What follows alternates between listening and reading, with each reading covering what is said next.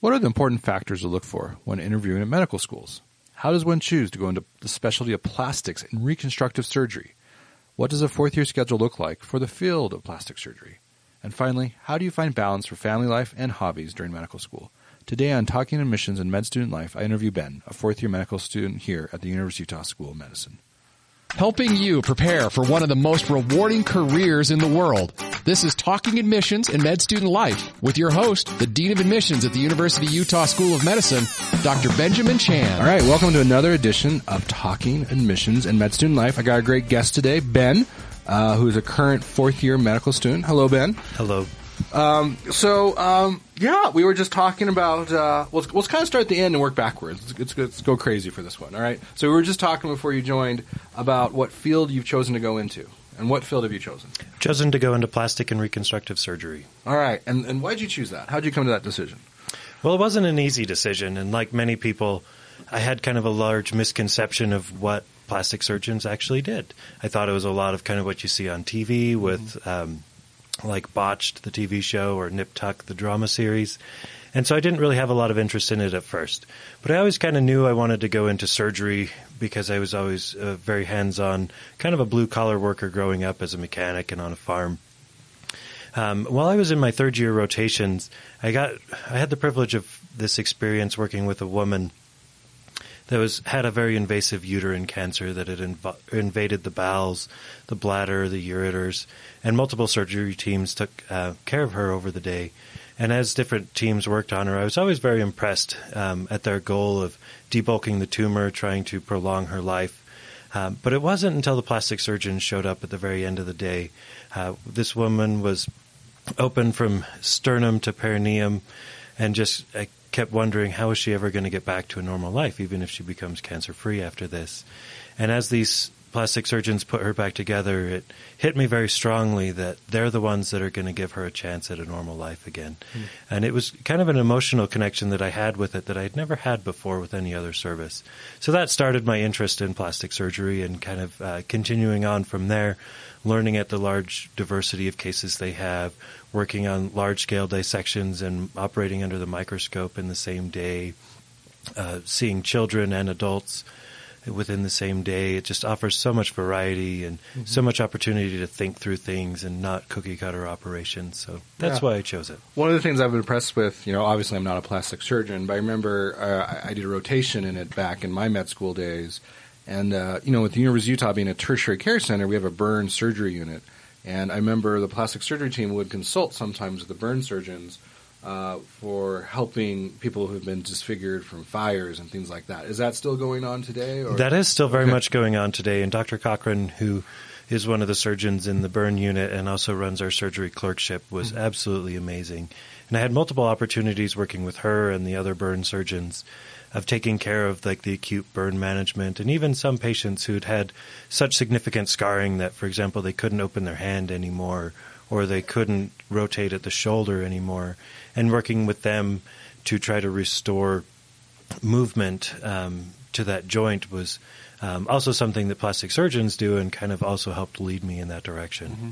Yeah, I mean, I think it's great you talk about this, Ben, because I think there is. I agree with you what you said. There's this media perception of what plastic surgery is like. But you know, talking with you, you know, there there are individuals who have suffered from cancer or, or, or horrible burns, and they need that reconstructive plastic surgery. So it's not just like I guess there's a difference between cosmetic and then plastic reconstructive. Would you agree with that? Or I definitely are, are those agree. two terms synonymous, or what would you say? I would agree with that, but I believe that aesthetic surgery or cosmetics also has its role. Okay, um, and even if your focus is on wanting to do the reconstructive surgery, similar to mine, the training in the aesthetics is uh, vitally important to that as well because you're not only trying to restore function, you're also, as a plastic surgeon, trying to restore the form. Mm-hmm. Excellent. What does a fourth year schedule look like if you're interested in plastic surgery? What kind of rotations have you been doing? So my rotation is, or my schedule has been fairly open. Mm-hmm. Um, I started off the year with some breaks to study for our STEP exams um, and have done multiple sub internships in plastic surgery, both here at the University of Utah and going elsewhere to rotate at other facilities. So away well. rotations. Yes, okay. away rotations. Um, after that, uh, you want to have schedule some time to kind of be very flexible for interview season, which usually lasts from the beginning of December through the end of January and even into February a little bit, and you need to be able to have a flexible enough schedule to leave for a week at a time to go interview at three or four places. Um, throughout the rest of this year, I'm doing rotations on emergency medicine, in, or interventional radiology, as well as a general surgery sub internship and another rotation in the burn ICU. Oh wow! So so sounds like you start off, you know, with the steps, step studying, interviews, and kind of flur- finish with a flurry of rotations. So Yeah. all right. Um, hmm. So like you know, moving forward, you know, we kind of were, we were talking about like you're experiencing, um, you know, the residency interviews. Um, if you can think back, like, do you feel it's similar to interviewing for med school, or is it different? In, in what way? How- I think it's a little bit different. Okay. Um, I think when you're interviewing for medical school, at least for me, it's well, it's also different because I've had four more years to kind of mature in my Mhm. thinking um, and realize what it is that I'm really looking for. When I was interviewing for medical school, I remember it was just this very kind of awkward scramble of got to get in somewhere, Mm. um, and you didn't really care where as long as you got that first acceptance letter. And then once people would start getting that first letter and then start getting additional letters, then you could say, okay, which one did I feel better about? But initially, it was just so much pressure to match into somewhere because there were so many people applying. As I applied to residency, it's the fear is always in my mind. What if I don't match? But I believe it when I really kind of think down to it. I think that those odds are pretty low, hmm. and it's so it's much more the focus is on trying to find the right place for me, The best Trying- fit. the best. Yeah, So you're looking for a personality fit. Mm-hmm. You're also looking for a program that's tailored to what you're really interested in within that subspecialty. Yeah, I think the hardest part, Ben, I like what you said. Like the, you know, I think the hardest part is it's hard um, from the outside. I mean, you get this little taste, right? And you interview and you meet these people, and they take you to lunch, and maybe they take you to dinner, um, and you get this little taste of the program. But not until you're full in the program do you get to see like all the positives and some of the negatives. You know, so I've I've always wondered, like, you know, I think it's I think it's really hard from the outside to figure out that fit. I think there's certainly clues you can look for. I mean, are the residents happy? Do they seem to be, uh, you know, are they participating? Do they seem to be recruiting you, or uh, you know, do they seem to be very welcoming, or is this kind of a vibe of like, oh, we're overworked in our program, you shouldn't come here. Um, there's a lot of instability in terms of the, like the leadership. I mean, is that kind of stuff you're looking for? Like, I guess how, how do you find the fit? I mean, Well, very much so. I mean, one of the most obvious things that happens is does everybody show up? Mm. You have you go to some programs and the service has canceled everything they're doing that day. You have all of the attendings and all of the residents, including the interns, which may be on other services at the time, will be there at the interview to welcome you, talk to you about what the program is like. Whereas other some programs you'll go to, maybe you'll have two or three residents of the twelve that are there show up. Not all of the faculty will be there. And it really makes it goes a long way to mm-hmm. kind of realize are they put making this a priority for me to be here, or does it seem like this is just something that's happening and they're too busy to care? Yeah, I you know residency programs are by definition much smaller than med school classes. So to me, it's almost like a family. Like they're kind of interviewing you as a potential new member of the family. And so I, I like you know does the family kind of drop everything and make you feel welcome, or is it they're so busy they only send like you know a couple people to kind of scout you out? I guess. Yeah, I very much agree. And Yeah. when you think about the kind of hours that residents put in, you'll see them more than you'll see your own family. Mm-hmm. So another difference between interviewing for med school residency is like I think residency programs like they kind of try to lay out the red carpet a little bit more, and I'm talking about like like the night before dinner. So I, I remember when I was a student, it was always very debated. Like like do you go to the dinner? Do you not? Like how much you know? Do you really try to schedule your plane in time to attend that dinner? Well, like what's been your philosophy? Have you attended those dinners, or what kind of advice have you gotten? So I've attended all of those dinners. Um, partially, my mentor told me that a lot of places will not rank you if you don't go to those. It shows a true commitment to their program if you're willing to show up the night before, going out with the residents. But as I've been doing it more, I realize how important it is. It's Okay. your chance to interface with the residents without the faculty hanging around in the background, and the residents are more likely to kind of be themselves, tell you how much it is because they don't have their boss looking over their shoulder as they're telling you an answer. Mm-hmm. I, and I remember because I went to a bunch of the dinners too. It was just this awesome feeling of ordering anything I want off the menu, including a dessert, and you don't have to worry about paying for it. I don't know. It's the small things in life. I remember as a med student, I didn't get very often. So. Yeah, I mean the downside is I think I've gained 15 pounds on this interview trail just from eating all sorts of fried food and interesting beverages. Yeah. Oh, that's fun. All right. So, um, you know, let's let's talk more about med school here. So, um, you know, man, like, you know, a lot of people are coming in. Like, you know, people are applying. People have been accepted. When you look back on your four years here, um, what advice would you give someone who's starting off in med school? The very first piece of advice that I would give is like starting when you're on the interview trail is look at the people that you're interviewing with. That ends up being the biggest factor. As I look back on medical school and all the happy memories that I have, they all have to do with my classmates and a little bit less to do with specific lectures that we've gotten. And so I think trying to see who else is interviewing there and likely to be a classmate is the most important thing. Um, as far as medical school goes, to uh, like the things to look for, kind of are that I felt felt were important were peop- or a school that gets you into clinics and seeing patients early on. Uh, some programs don't want you or don't allow time for contact with patients until you're in your third year. Um, here at the University of Utah, we've been very lucky to. I've been in a clinic since my second week of medical school, which has been outstanding to start to see what physicians actually do. Mm-hmm. Excellent. Um, what was the biggest surprise when you came to medical school? What just caught you off guard? What, what were you prepared for? I think the big thing that caught me off guard was I was expecting medical school to be this very challenging, very daunting task. Uh, coming from a background of mechanical engineering, which is not very typical in medical school, I'd been told by a lot of people, oh, you're not biology, you're not chemistry, you're not anatomy or physiology. You haven't been preparing for medical school for several years, and how would you expect to compete?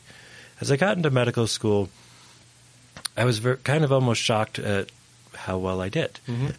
I was amazed that I found it to actually be a lot easier than I was expecting it to be.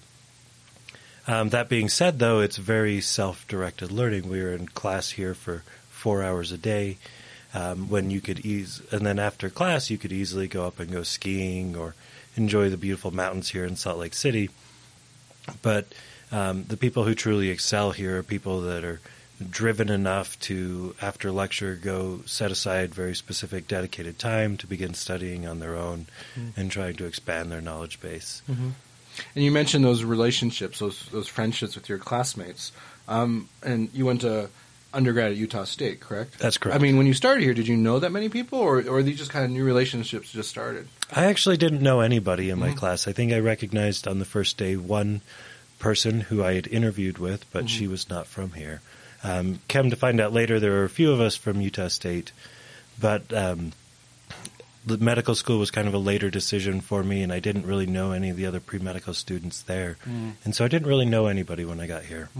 So you're saying that you- graduated Utah State and then had some time off before applying? Well, I graduated with my bachelor's, uh, pursued a master's degree, Okay. and during my master's degree, I decided to go to medical school.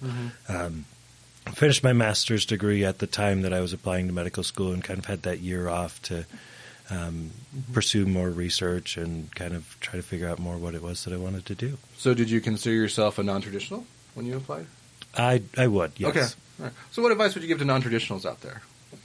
You can get in and you can succeed. Uh, you can be very successful in medical school. Yeah, I mean, it sounds like you have been, uh, Ben. I mean, it sounds like you've done very well, and you know, obviously, I I, I have a complete. 100% confidence that you will match because you have a number of interview offers. So I think it's just when you think about your life, I think it's a very beautiful arc and narrative. So, I mean, we're, you know, going back a few years, like, you know, did you ever think about med school before the masters and dis- dismiss the idea, or I- what, what about it? I mean, I'm just trying to understand where that came from.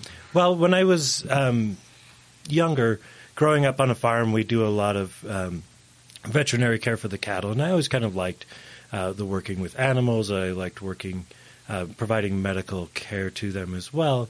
Um, I grew up next door to a veterinarian, and there was a period in my life that I thought I wanted to do that. And but he was very kind of influential in helping me realize that's probably not the right path for me. Um, so my views kind of shifted to broaden my medical experience a little bit and thought about medical school briefly after high school.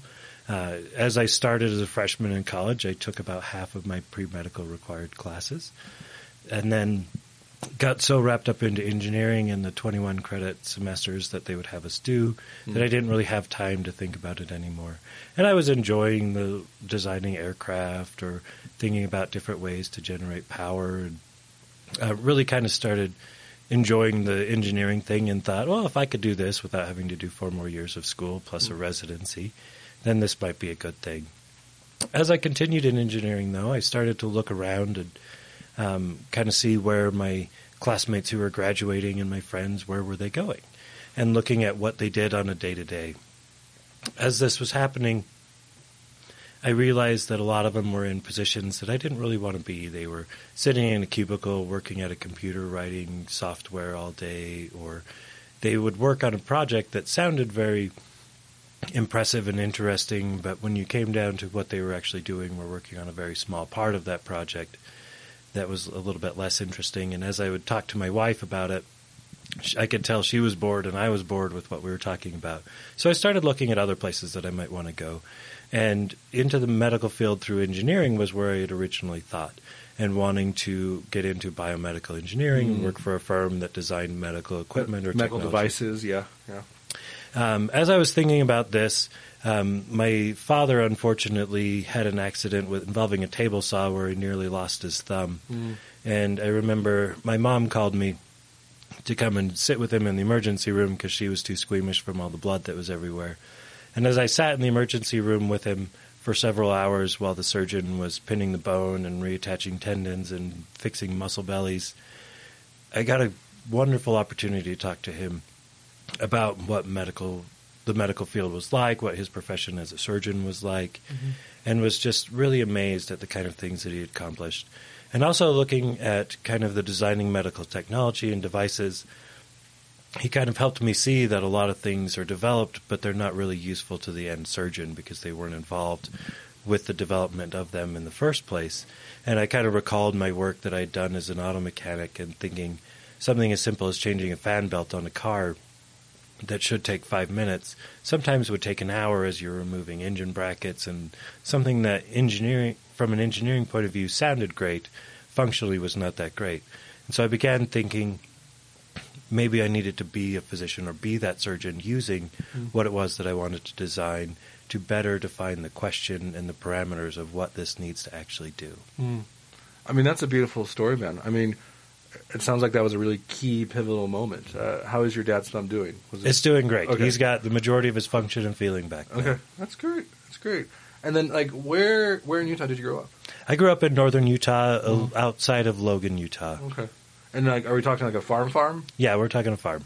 So cows, chickens. So cows, grass, some barley, some alfalfa. Mm-hmm. And you're waking up at three in the morning helping out. Oh, I didn't wake up that early. I was the, I was the ornery teenager that wanted to sleep a little bit later, but oftentimes you were up before the sun came up, yeah. mending fences or getting a ditcher ready mm-hmm. to go for the day, um, going to bed well after the sun went down. Are you the first doctor in your family? I am the first doctor in my family. So you must have been you must have gotten a lot of questions over the years every family reunion, everybody is, will you come look at this? Or get phone calls of aunts and uncles mm-hmm. who somebody's in the hospital for something and they want to know more about it. And are they as excited as you are for the plastic and reconstructive uh, surgery career before you?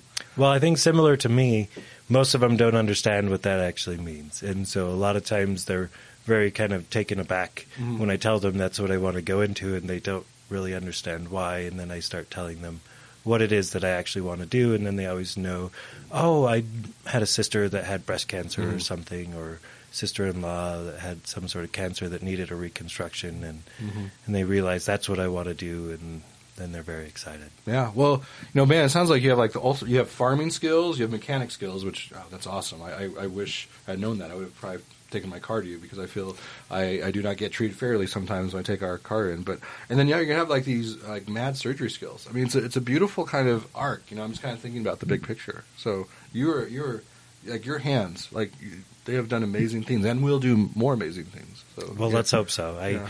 every interview that I go on, one of my hobbies is building furniture out of wood. I love my relaxation or meditation, if you will, is being in the garage with the saw and sawdust everywhere, and just the smell of the wood is very relaxing to me. And it's and building surgery is, or not surgery, building furniture is something that I'm very passionate about as kind of a hobby. And the first question I always get asked in all these interviews is, "Do you still have all your fingers?" Um, and that is a kind of a concern going on. And there are things like that that, as you commit to a profession in medicine, that you need to kind of evaluate your life. For me, there's been a few of those. The woodworking is one. Is am I willing to risk every time I go out and use saws that I might injure a hand? Being a surgeon and hands are very important. And other things being, do I want to continue riding a motorcycle? I've ridden a motor motorcycles off road since I was very very young. Um, something I take a lot of enjoyment out of, which is great staying here in Utah because I can leave the classroom, jump on my motorcycle, and within 30 minutes be up on top of the mountains and fields of wildflowers. And it's just so amazing mm-hmm. to be in a place where you can do that. But you do really need to. The more patients that come into the emergency room that have been involved in motorcycle crashes, you constantly are Or woodworking accidents. or woodworking accidents. I've had many chainsaw accidents come through that I've been able to take part in treatment of, and and it makes you kind of reevaluate: is is this something that's important enough to me that I'm willing to continue it in thinking about a medical profession? And that's something that I think that everybody should consider: is there might be some things in life that you probably should give up if you want to pursue a career in medicine beyond just the time to put in. And then the answer to that is very personal. Yeah.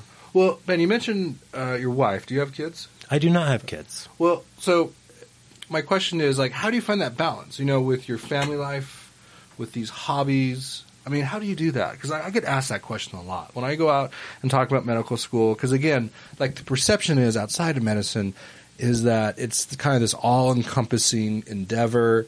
Um, there's a lot of studying that has to take place, and that's all true. But you know, you know, when we talk about our souls as human beings, you know, we need connections, we need friendships, we need relationships, we need to pursue activities like hopping on the motorcycle and going up to the fields of flowers. I mean, that's that's very beautiful. I think we all need that on some level. How have you found that balance? How have you balanced all the different demands? Well, I had, um, in preparation for medical school, I shadowed an orthopedic surgeon in St. George, and he gave me some great advice. He said, Yes, you're going to miss some holidays, you're going to miss some birthdays, but you just need to make sure that the time that you spend with your family, that you you're there with them. You're not watching football or watching TV. That you're actually there and involved and in those interactions, and then you feel like you have a lot more time than you actually do. That being said, medical school, I was dramatically surprised at how much time I had to spend at home with my wife or playing with my dog and working on these hobbies. Um, it's just kind of something that if you make time for it, it can happen. Um, kind of going forward, you need to look, though, as the hours increase through third and fourth year and into residency, as they continue to increase and your demands at the hospital increase, kind of making sure that you have a very stable relationship. Um, I'm very blessed to have a wife who's can function very independent without me, um, but yet still enjoys it when I am around. Um, but make the big thing is just trying to make it a priority when you are there with them. All right. I enjoy that, Ben. Well, we have a couple more minutes. I need to ask this question. All right, let's pretend a few years from now, uh, you know, you've graduated, uh, your residency, uh, you're a full-fledged plastic and reconstructive surgeon. I am a television producer. Um, I know your story. You know, motorcycles, woodworking. You mentioned Dr. 90210, Nip Tuck, Botched. Would you allow, because like you have a fascinating story, Ben, would you allow them to do a reality TV series about you, Ben, the plastic surgeon? I don't think I'm interesting enough for a story like that. you that. sound pretty interesting to me. I, I could just see the intro with the motorcycle and then you like making a chair. I don't know what you do with the woodworking. I just think it would be. I, I don't know. I just think it's you. You just have such a down to earth feel to you that I think that would counterbalance just kind of the craziness we're we're seeing coming out of like Southern California when it comes to these other plastic surgeons. So Well, I mean, I think it really boils down to would people watch it, and I think compared to like Jersey Shore, my life's pretty tame. There's not a whole lot of drama. well, I'm trying to pay you a compliment, Ben. I think you're pretty awesome. Well, thank you very much. Cool. Well, thanks for coming on the podcast. Good luck on the match. It's a few weeks away. Um, and I know you have a few more uh, programs to interview at, but uh, I, I'm really excited for you. I think the future is very bright. So, Well, I'm very excited as well. all right. Thank you, Ben. Thank you.